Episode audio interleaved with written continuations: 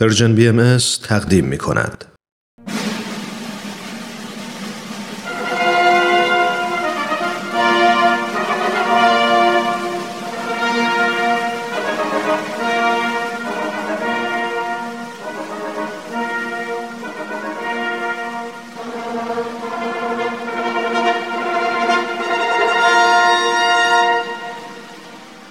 تاریخ به روایت مورخ من کتاب تاریخ نبیل رو از ترنم دوستم گرفتم که بخونم. این کتاب یه قسمت از تاریخ ایرانه که تا حالا نشنیده بودم. کتابو که باز کردم خود نبیل که اونو نوشته شروع کرد با من حرف زدن. خیلی عجیب بود ولی خیلی هم برام جالب بود. این تاریخ یه بخش از کاری از گروه نمایش رادیو پیام دوست تهیه کننده و کارگردان امیر یزدانی فصل دوم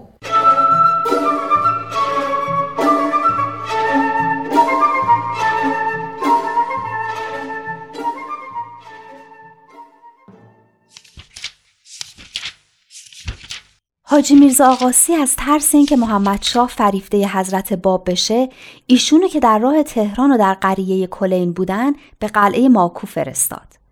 به این امید که در شهر خودش و میون مردم سنی مذهب اونجا که دل خوشی از شیعه ها نداشتن آین حضرت باب در انزوا و سکوت از بین بره و پیروانشون هم جرأت نکنن برای دیدار مولا و محبوبشون به اونجا برن. به علی خان ماکویی رئیس قلعه هم دستور شدید داده بود که تا می‌تونه سختگیری کنه. اونم از خشونت و بدزبونی کم نمیذاشت و اجازه نمی‌داد هیچ کس به ملاقات حضرت باب بره. توی اون قلعه کوهستانی بدون چراغ و در اتاقی که در نداشت حضرت باب بودن و سید حسین یزدی و برادرش سید حسن که از یارانشون بودن و دو تا نگهبان و چهار تا سگ. تا اینکه یه روز حضرت باب فرمودن که به زودی علی خان رو وادار می‌کنن که با یارانشون خوشرفتاری کنه و خودش سید حسن زنوزی رو پیش ایشون بیاره.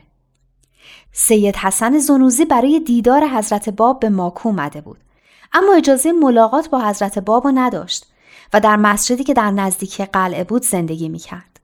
اما حضرت باب چطوری علی خان ماکوی رو مجبور کردن که چنین کاری بکنه؟ علی خان ماکویی کسی که مطیع حاجی میرزا آقاسی بود و خدا را هم بنده نبود. می‌دانید که هیچ چیز و هیچ کس در مقابل اراده حضرت باب یارای مقاومت نداشت.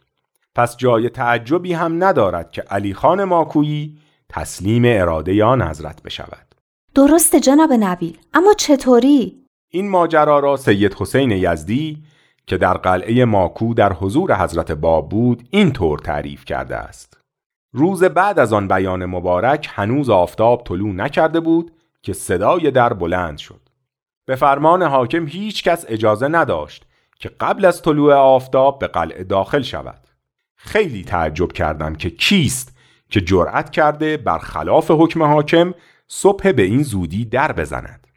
صدای علی خان به گوشم رسید که مشغول حرف زدن با معمورین است.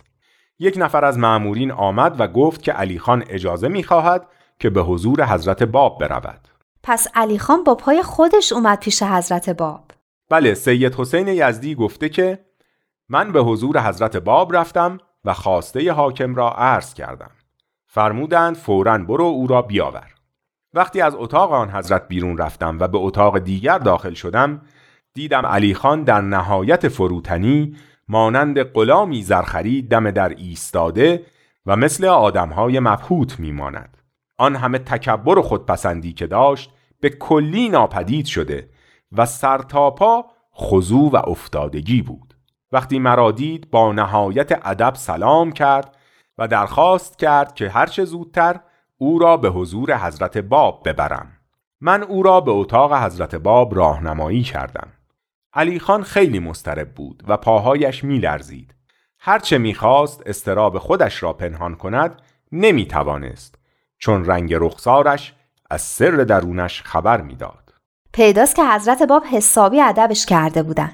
اما سید حسین یزدی تعریف کرده که وقتی علی خان ماکویی به حضور حضرت باب رسید آن حضرت بلند شدند و به او محبت بسیاری کردند.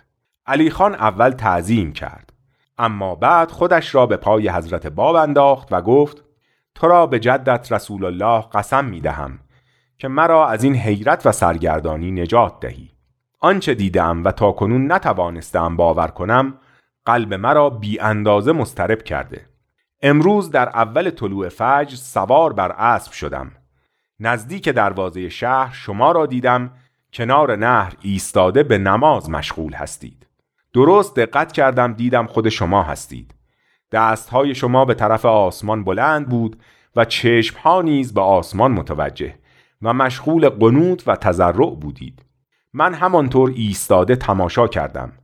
صبر کردم تا نماز شما تمام شود. می‌خواستم بعد از اتمام نماز به حضور شما برسم و از شما بازخواست کنم که چرا بدون اجازه من از زندان خود بیرون آمده اید در ضمن مناجات و عبادت که مشغول بودید مشاهده کردم که از جهان و آنچه در اوست چشم پوشیده و فقط به خدا توجه دارید. قدری نزدیکتر شدم. به هیچ وجه متوجه نشدید وقتی به نزدیک شما رسیدم چنان خوف و ترسی سراپای مرا گرفت که نمی‌توانم توصیف کنم. جرأت نکردم چیزی به شما بگویم.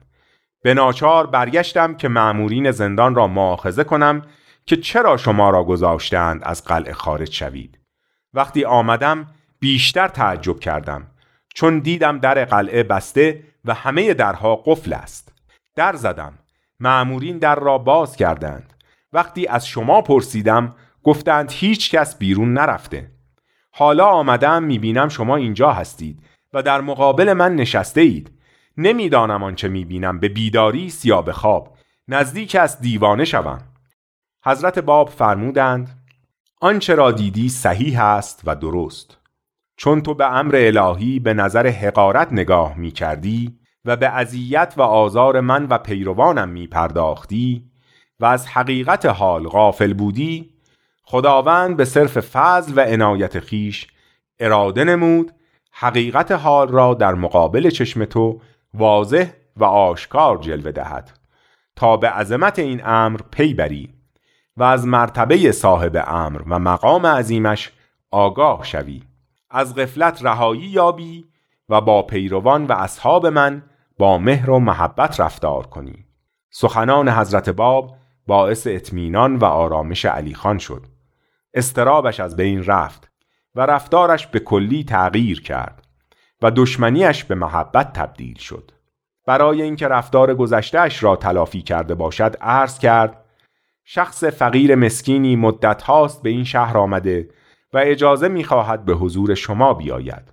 او در مسجد بیرون شهر ماکو ساکن شده.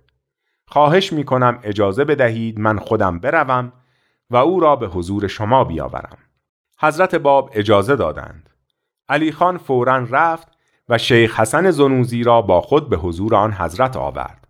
از آن به بعد هم همیشه میکوشید تا رضایت حضرت باب را جلب کند. دقیقا همون شد که حضرت باب فرموده بودند. یعنی در واقع حضرت باب گوشه ای از قدرت خودشون رو بهش نشون دادن تا علی خان بدونه با چه امر عظیمی طرفه و دست از اذیت و آزار ایشون و پیروانشون برداره. مرحبا دخترم همین بود.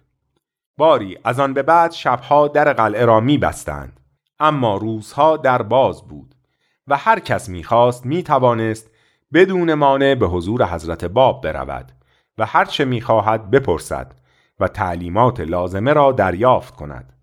حضرت باب در زندان ماکو کتاب بیان فارسی را نازل کردند. کتاب بیان؟ بله این کتاب مهمترین اثر حضرت باب است. و قوانین و قواعد آین جدید در آن وضع شده و در تمام فصلهای آن به ظهور موعود بیان اشاره شده است. موعود بیان؟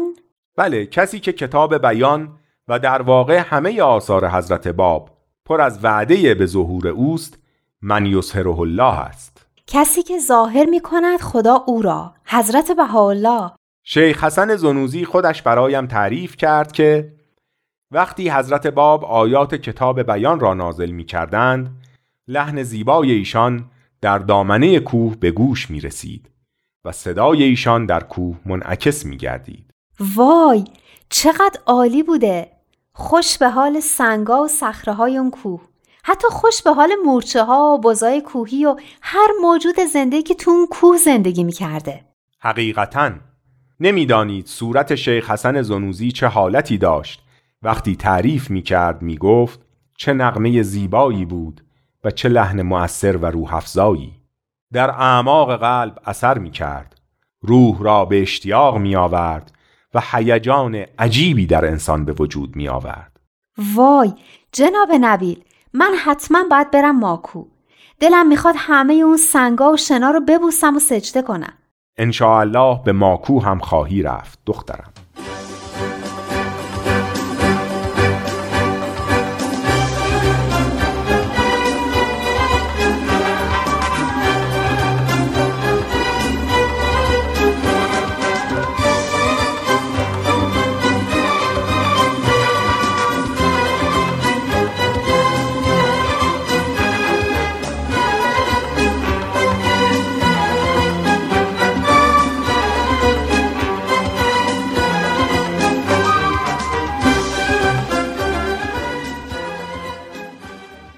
خوشرفتاری علی خان باعث شد که مردم دسته دسته از سراسر نقاط ایران برای زیارت حضرت باب به قلعه ماکو رو کنند. هر گروهی که می آمدند بعد از سه روز حضرت باب آنها را مرخص می کردند.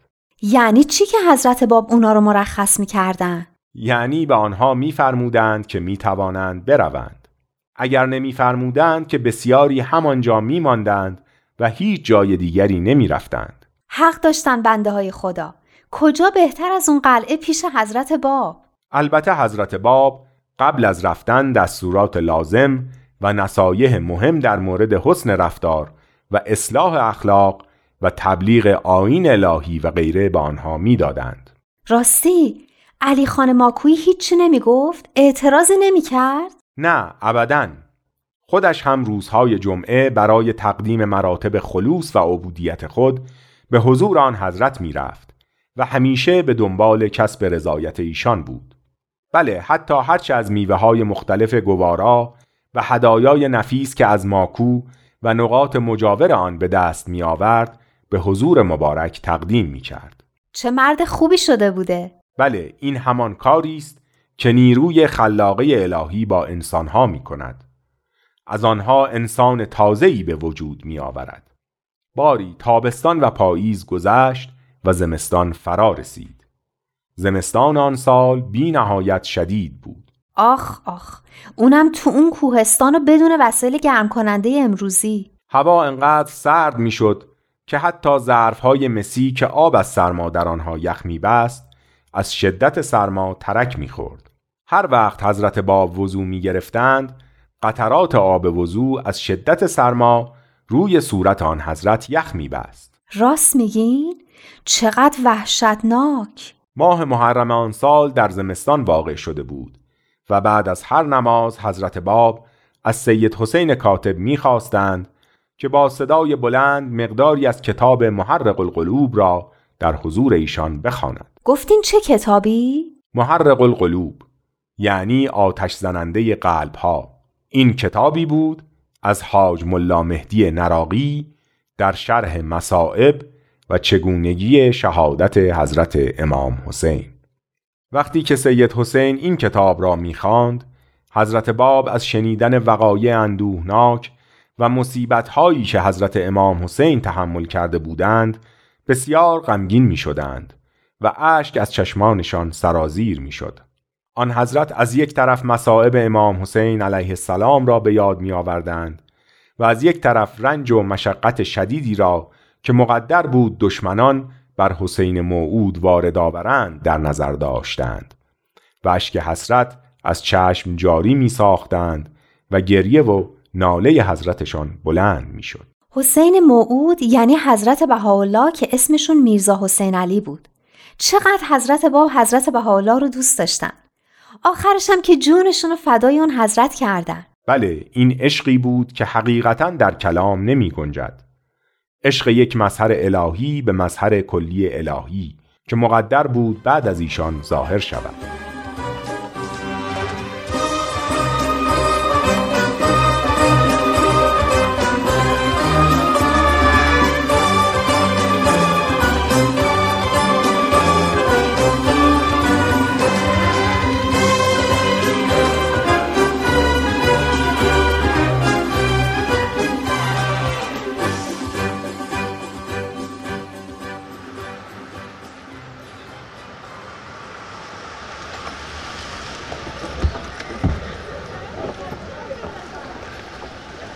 اگه گفتی من دیشب به کجا رسیدم؟ تو نمی‌دونی من کجا بودم. کجا بودی؟ تو قلعه ماکو. اون موقعی که حضرت باب کتاب بیان رو نازل می‌کردن. علی خان ماکویی رو خوندی که چطوری یهو از این رو به اون رو شد؟ آره عالی بود. برای همین تاریخ نبیل رو انقدر دوست دارم. چون یه حس خوب و مثبتی توش جریان داره. آدمایی که یهو خودشونو پیدا می‌کنن و به قول تو از این رو به اون رو میشن.